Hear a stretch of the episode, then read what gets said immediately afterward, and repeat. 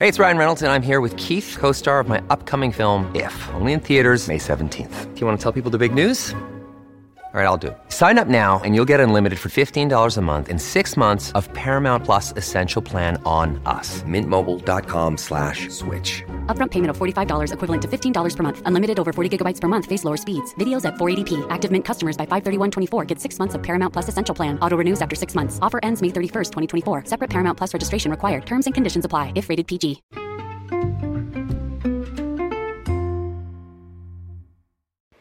Hi, everybody, and welcome to the Dr. Psych Mom Show.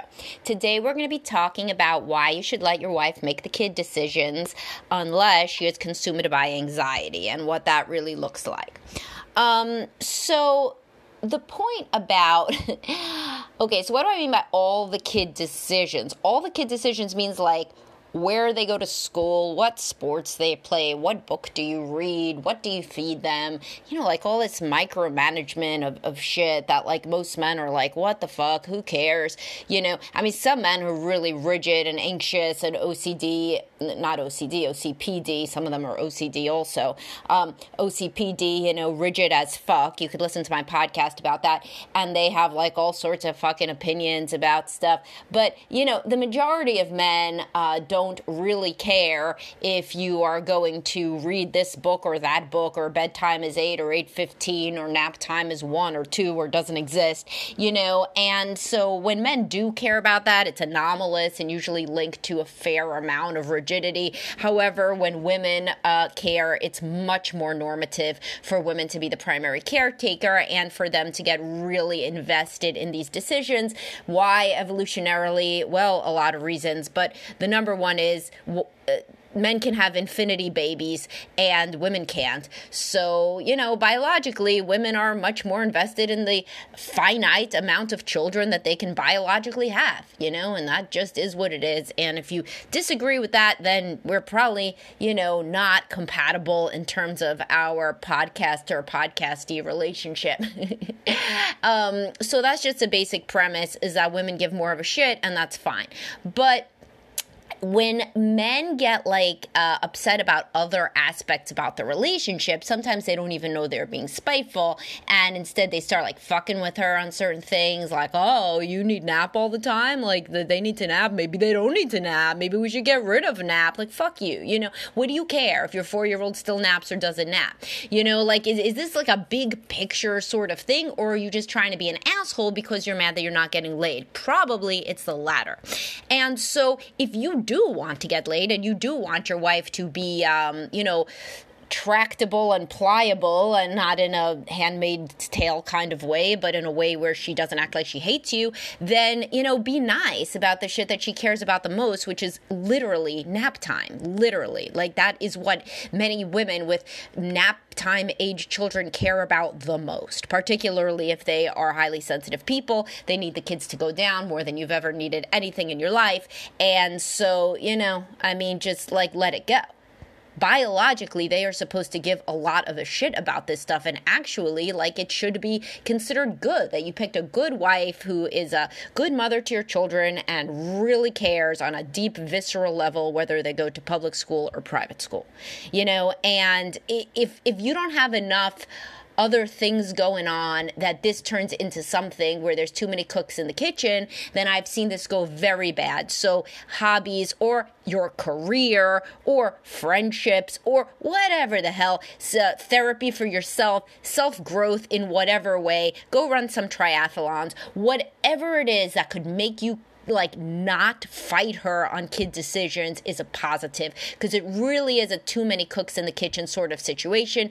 And mothers nowadays do not have to keep their children safe from you know predatory animals. Like they don't have to keep their kids safe from um, like a tiger about to eat them in the wilderness. So instead they take all of that evolutionary protective energy and they focus it on where little madison is going to go to summer camp. And if you intervene she's just going to hate you, you know, and it's going to be a massive empathic rupture. And later in life, she will say things like, uh, We never should have let her go to that sleepaway camp because that was the beginning of her social anxiety, and I let you push me into that. All right. Now, obviously there's exceptions to every rule and obviously this one i already told you what the exception is. So what is the only case in which I, you should not get more invested in your career slash triathlons as a deterrent for getting too involved in the minutia of madison's schooling?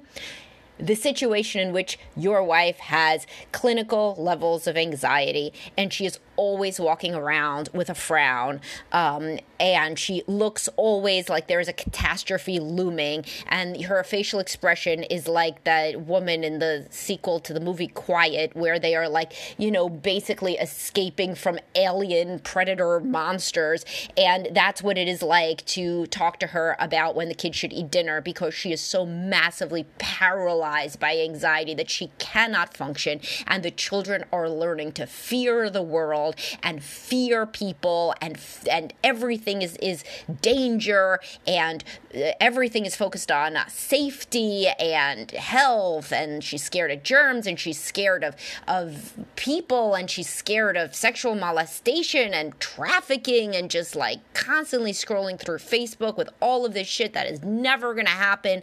And you know and you are just completely flummoxed by how this got to this place. Well that's the case in which you still got to be involved with Madison because otherwise you know uh, she's going to like make Madison super anxious.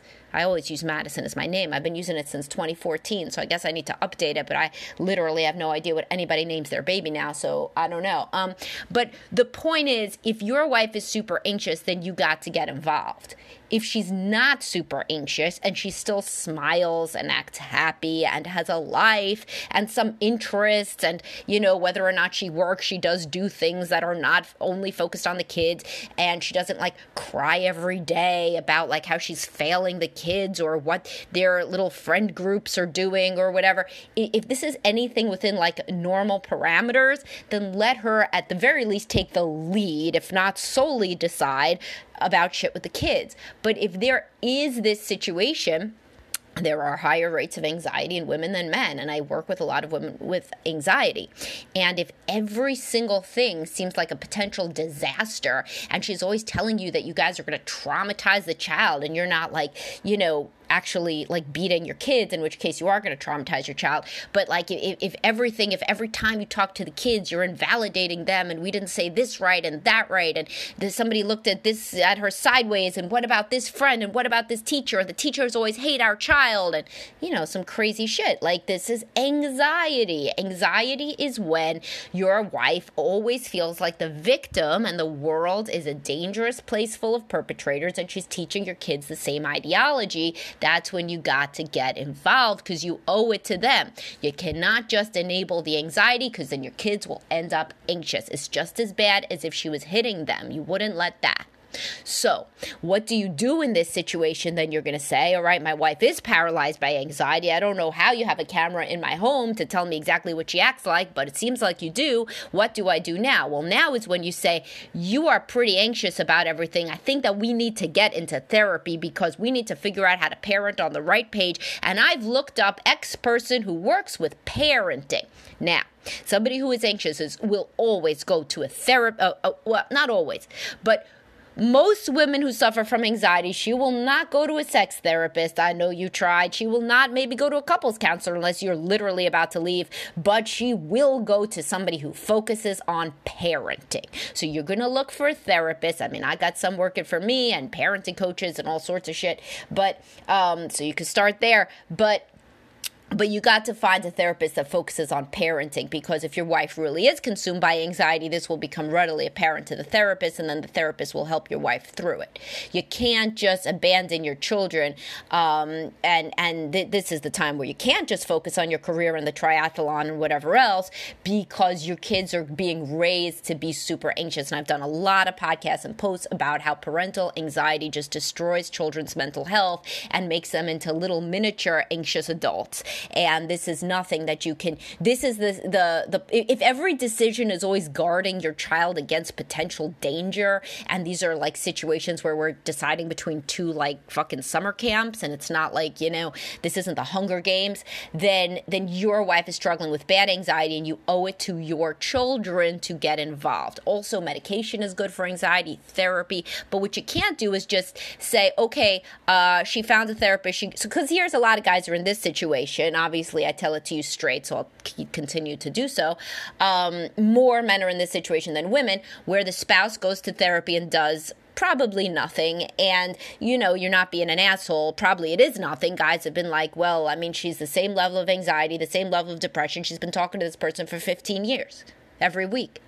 It's like, uh, okay, um, well, that person is probably maybe very useful to your wife as a support system, but that person is not obviously working on curing anxiety. I mean, you know, if they are, they're taking some back roads that I don't know. So, you know, you can't just let it go without you being part of it because then you don't know what's going on.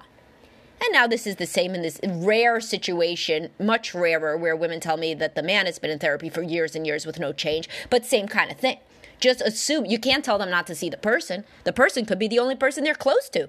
I mean, honestly, you can't take away somebody's support system. That would be incredibly controlling and crazy, right? But what you have to do is add in something that might actually target some of the dysfunction that is spilling over onto and hurting the children. So that's why I say, say, I will come and we will do parenting coaching together because I'm sure I'm a big part of the problem too or we will go to couples counseling focused on getting on the same page with parenting.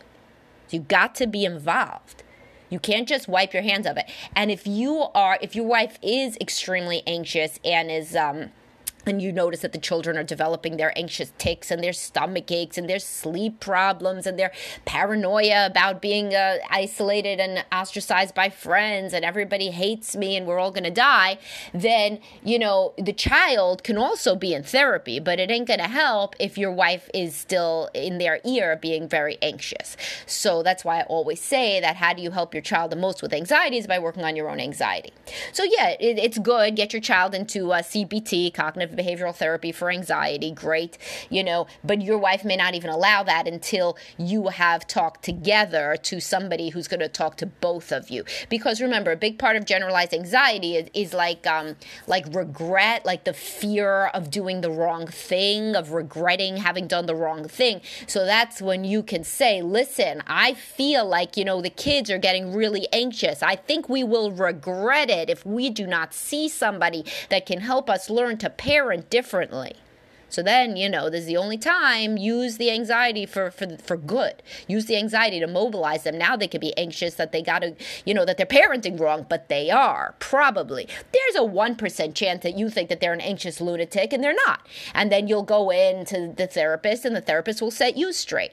And the therapist will be like, why no, Joe? You know, nine month old babies do do well on a nap schedule. She's not being crazy at all. And then you could have a learning experience. But if it's more like what I'm talking about, where it's like very hyper vigilant, where you notice it runs through her whole family, her mother's super anxious, she's super anxious. Now your daughter is developing anxiety and a stomach ache constantly and school refusal or whatever the fuck else, then you know you got to intervene. If you have trouble with intervening, it is situated in seeing one of your parents be too passive and enabling around the other parent and allowing their mental illness, or you don't think of it as mental illness, so their quirks to run the show. So if you grew up with, let's say, a mother who drank a little too much, or was so depressed she was in bed all the time, or was anxious because people marry somebody like mommy or daddy, then and the fa- and your father just spent longer hours at the office, you know, then you learned that a man does not protect his kids, but instead enables his wife's mental illness. Now you can break that cycle you can break that cycle. And now we could extrapolate from this specific topic to what about if your wife is depressed and irritable and screaming at the kids and, and spanking them and grabbing them? Same thing. And same thing in, in the inverse, the gender inverse. If that's your husband, if he's a total fucking asshole to the children, he's yelling at them all the time, and he's, uh, you know, berating them and, and doing whatever else, because men usually goes toward anger when they're depressed, then you say to him, We need to get in and see a parenting coach, even if he refuses to go to therapy. I have scheduled this appointment with us. This is my line in the sand. You must come to this with me most people can be can be convinced to do stuff for the good of their children because most people love their children more than anybody in the world no matter how their mental illness is making them act they still love their children on a deep level more than anything in the world. So you just got to be very assertive which is outside of the comfort zone of many people and say we are doing this because I am seeing that our children are you know kind of scared anxious um, negative uh, refusing to do things whatever the case may be all right, so this is a good pep talk for anybody who is in this situation, which is unfortunately many people. Uh, the, remember the first part. The first part was if you're not in this situation, if this made you newly appreciate your wife, who may be a little, you know, not perfect because who is, but she she is certainly not teaching your children to fear the world, then listen to her you know, I mean, she wants to take a trip to the Grand Canyon because that's something that the kids will love instead of doing whatever you think that they should do, you know, go on a ski trip or whatever. And she instead wants to make some, you know, educational trip. Cool. Live and be well. Great. Say, wow, you're a great mom to want to teach them this or that or the other. Wow, you're a great mom to find wiffle ball camp. Wow, you're a great mom to find dance camp. Wow, you're a great mom to look to check out those books out of the library. Wow, look at that art project you did with them. Wow, you keep them to such a nice nap schedule. Say these nice things, but if it has jumped the shark and the rigidity and the the stranger danger and all sorts of shit is metastasizing into something that is choking out the air from the room that your children live in, then you got to do the second part of what I talked about, which is you got to get the both of you in with somebody that can work on this. All right. Uh, hope you enjoyed this. I hope it was not applicable to anybody, but sadly, all things that I discuss are. Uh, and I'll talk to you all soon. Oh, did I not even tell you to subscribe? Yeah, I didn't. Wow, I must be uh, losing it. So, my most recent subscription episode was on caring for your wife and how to care for your wife more. Maybe I did say that at the beginning, but either way, you should subscribe, and I'll talk to y'all soon.